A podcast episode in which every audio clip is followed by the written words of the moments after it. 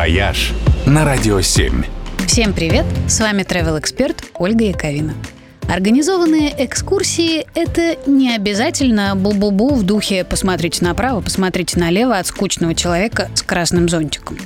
Обычным экскурсиям придумали крутую альтернативу – иммерсивные прогулки. Это нечто среднее между спектаклем, экскурсией, квестом и сеансом групповой психотерапии. Участники таких прогулок получают наушники и отправляются в путешествие, следуя за голосом невидимого проводника. И он не просто рассказывает интересное про места, здания и памятники.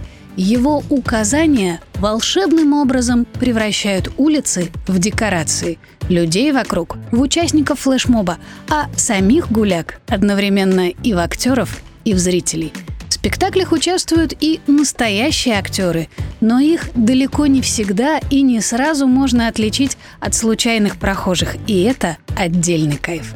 Такие экскурсии сегодня есть во многих городах России. Например, при помощи проекта «Голос внутри» можно очутиться в Москве далекого прошлого прогуляться по Тобольску в компании с Менделеевым, протанцевать по улицам Тюмени и Хабаровска, а во Владивостоке найти клад в закоулках бывшего китайского квартала «Миллионка» и даже вступить в диалог с самим морем. В Питере проект «Иммерсивный театр» превращает в сцену прогулочный теплоход и делает всех его пассажиров участниками детективов.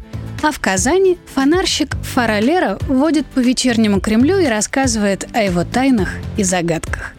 На иммерсивную прогулку стоит отправиться не только во время путешествия. Это возможность увидеть другими глазами и свой собственный город. Словом, крутой опыт. Рекомендую. «Вояж» только на Радио 7.